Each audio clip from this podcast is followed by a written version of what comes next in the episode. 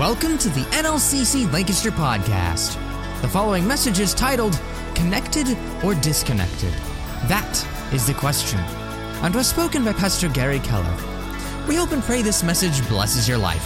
For more information about this podcast and other resources, visit us at nlcclancaster.com. Colossians chapter 3, verse number 2.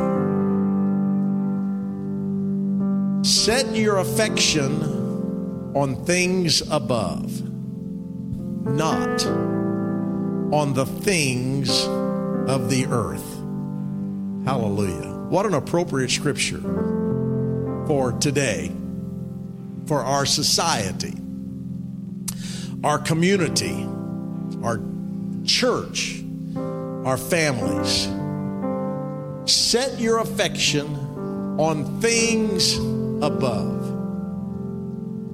Never forget that it's really not about here and now, it's about then and there. Because we're headed somewhere, we're going to a better place. And so we set our affection on things above, not on the things of the earth.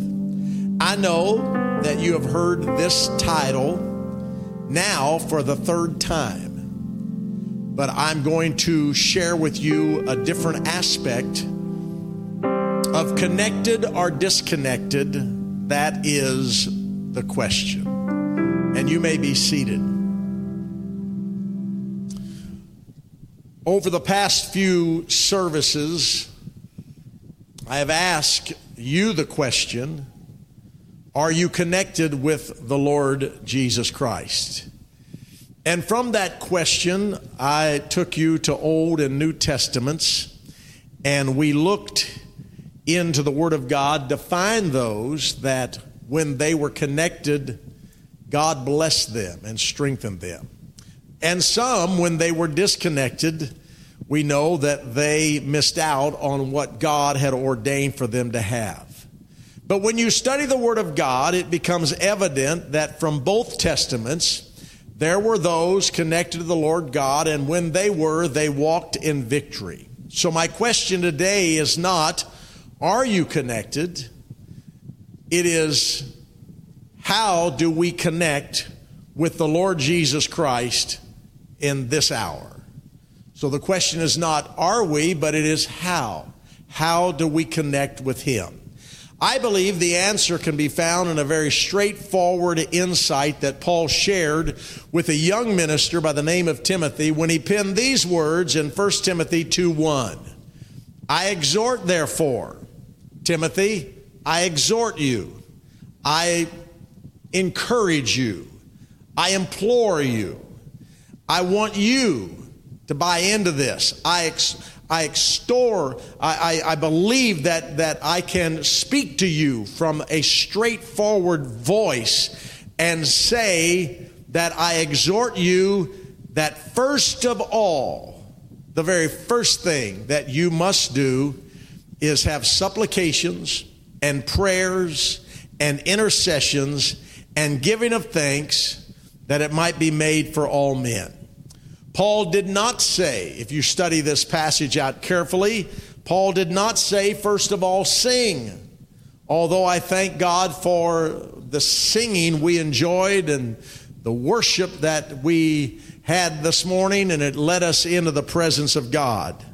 Paul did not say, first of all, play an instrument or preach or counsel. He didn't say, first of all, testify. He did not say, first of all, worship, witness, shout, dance. No, this is what he said. First of all, supplications, prayers, intercessions, and giving of thanks be made for all men. Paul made it clear to a young preacher if you are going to be connected with God, you must pray. You must pray. He made it clear that prayer must be made by all saints. First of all, intercede. That simply means negotiate on behalf of those who are in need. It's all in this one verse. First of all, supplicate, which indicates that the church is to beseech God or implore that the powers of heaven would touch those on this earth. And then he said, first of all, give thanks. And Jesus Christ, our example, I would submit to you today that Jesus Christ was a man of prayer. He was God manifested in the flesh. We know that in the Old Testament, he was the creator. We know in the New Testament, he was Jesus Christ. We know today he is the Holy Ghost in our hearts.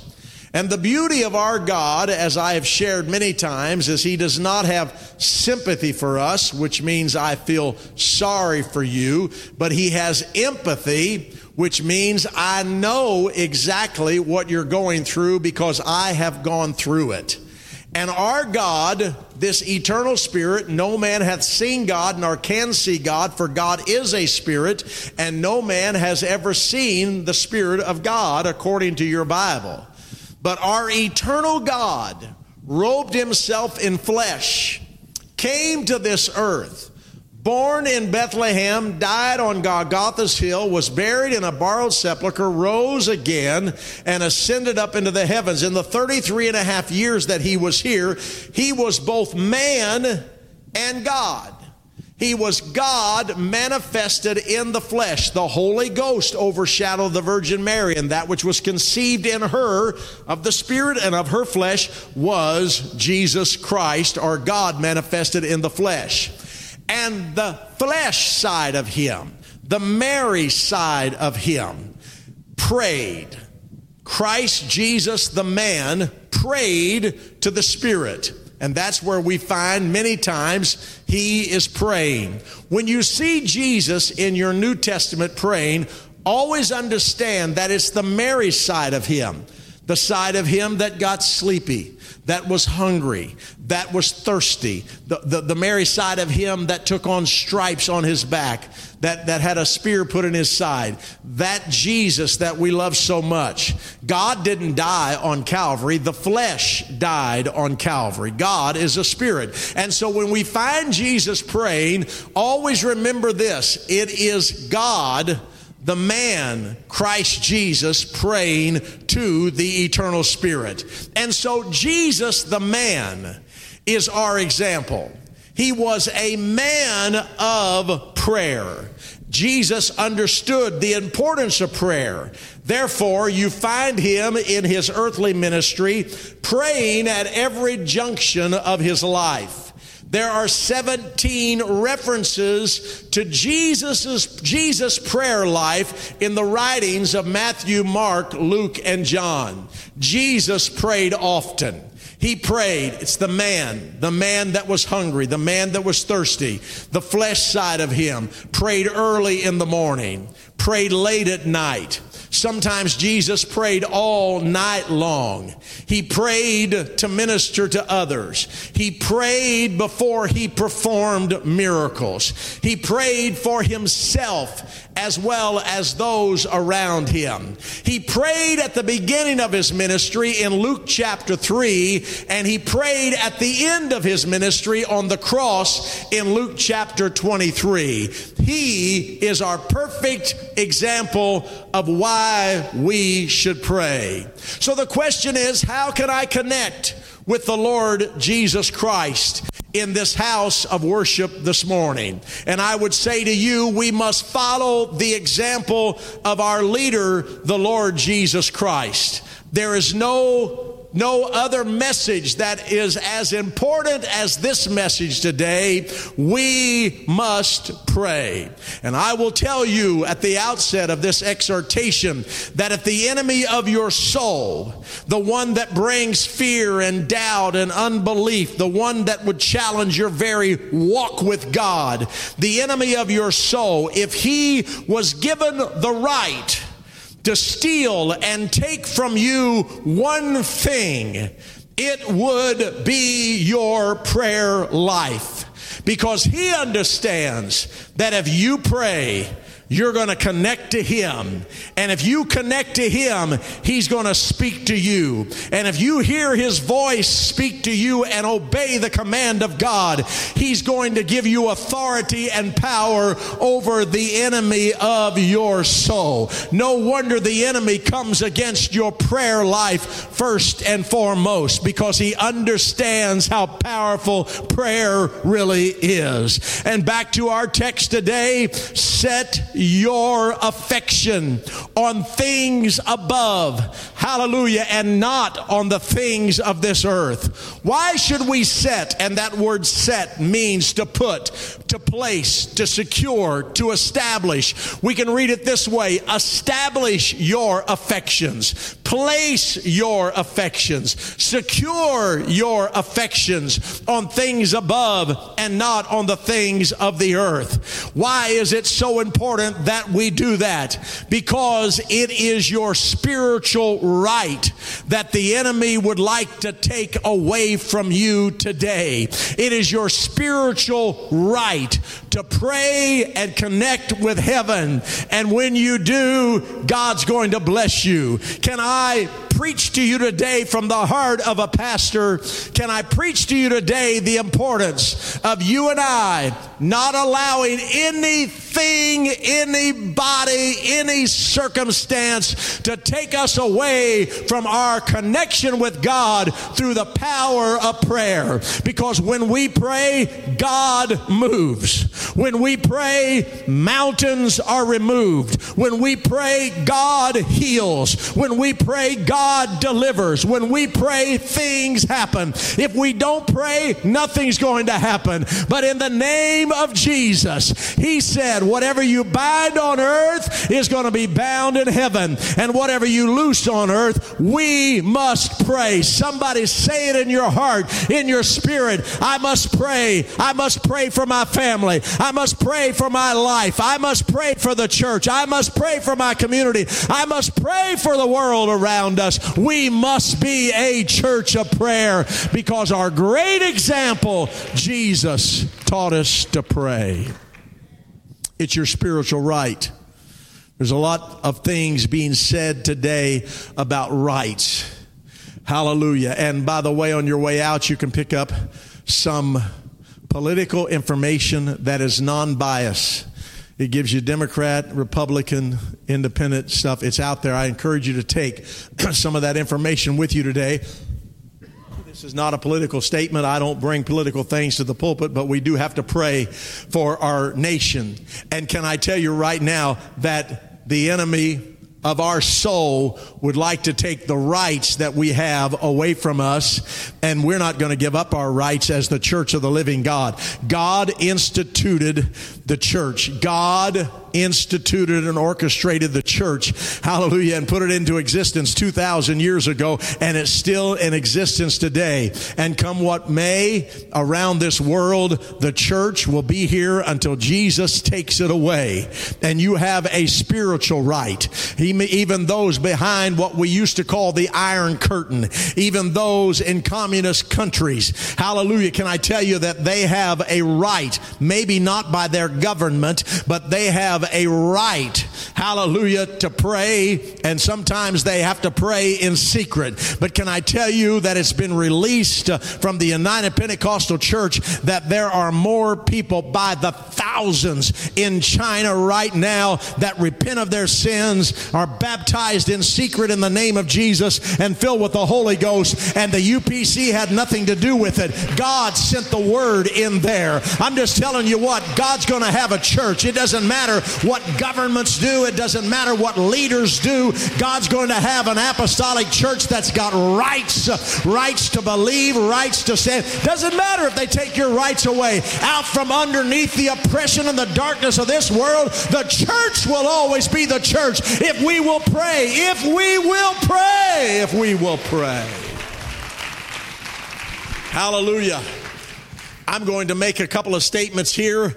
I have a right to be saved. Therefore, I'm going to set my affections on him. I have a right to be healed. Therefore, I'm going to set my affections on Jesus Christ, the healer. I have a right to be blessed. Therefore, I'm going to set my affections on the one that knows how to bless. I have a right to be delivered from sin.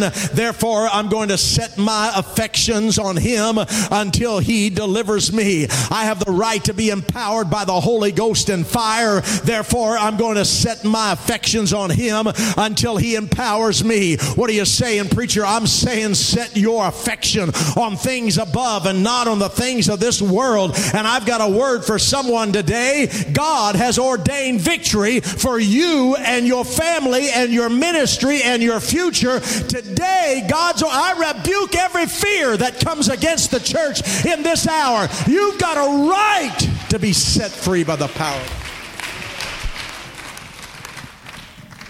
Hallelujah. In the midst of all the abomination, the outrage, the disgrace, the hatred, the detestable things that are taking place in our world, there is one that you can connect with this morning, and his name is Jesus. Connect with him, and he will become your mediator. Connect with him, and he will become your high priest. Pray to Him and He will become your eternal God. Pray to Him and He will become the one who will walk into your life this morning with righteousness and peace and joy in the Holy Ghost. And He is ready to save you. He's ready to deliver you. He's ready to bless you. He's ready to keep you in the midst of innumerable evils. Jesus Christ is the one that will compass you with His power and His grace and His mercy. Yesterday, family prayer, this scripture came to my mind. It's Psalm chapter 40 and verse number 12. It simply goes like this For innumerable evils have compassed me about. Mine iniquities have taken hold upon me, so that I am not able to look up. They are more than the hairs of mine head. Therefore, my heart faileth me. What a predicament. What a challenge. Innumerable evils.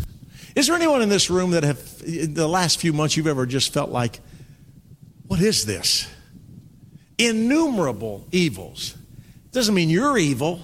It means it's the things that are oppressing and things that are surrounding us. Innumerable evils have compassed me about. Mine iniquities have taken hold upon me. I'm not even able to look up. And my heart, my heart fails me when I think of this. And yesterday in prayer, Brother Bethel uh, led us in prayer and he made some statements that quickened this scripture to my mind and I shared it with them. And it goes like this in Luke chapter 13. And Jesus was teaching in one of the synagogues on the Sabbath. And behold, there was a woman which had a spirit of infirmity. Remember what David said innumerable evils have compassed about me. This scripture says that this woman had a spirit of infirmity for 18 years. And infirmity is something that comes from without. A healing that you need uh, in the physical body is something that comes from within the body. But an infirmity, which can affect you physically, it is an outside source. It is not an Adamic source from within. It is an attack from the outside. So this woman had the spirit of infirmity 18 years, and she was bowed together that sounds like what we're reading here in Psalm 40, in so much that David said, I was not able to look up. In Luke 13, she was bowed over and in no wise could lift herself up. Jesus comes to that synagogue on that Sabbath, and when he saw her, he called her to him and said unto her, Watch this, Woman, thou art loosed from thine infirmity. The next verse says, And he laid his hands on her, and immediately she was made straight and glorified God. And the ruler of the synagogue answered with indignation because that Jesus had healed on the Sabbath and said unto the people, There are six days in which men ought to work. In them, therefore, come and be healed, not on the Sabbath. The Lord then answered that ruler of the synagogue, and he said, Thou hypocrite, doth not each one of you on the Sabbath loose his ox or his ass from the stall and lead him away to watering? In other words, you can do that on the Sabbath. You can take care of your animals on the Sabbath. And ought not this woman, being a daughter of Abraham, who Satan hath bound, lo, these 18 years, be loosed from this bond on the Sabbath day? The innumerable evils had compassed her about. It was an attack from hell. It was an attack from Satan. It was a, an attack from the evil one that had her bowed over. It was an affliction. It was an outside source that came against her. And when Jesus call, saw her, he called her to himself and said, Woman, thou art loosed from thine infirmity. The next verse, watch it carefully. This is what the Lord showed me. I've never seen this before until yesterday morning. The next verse says, And he laid his hands on her, and immediately she was made straight and glorified God.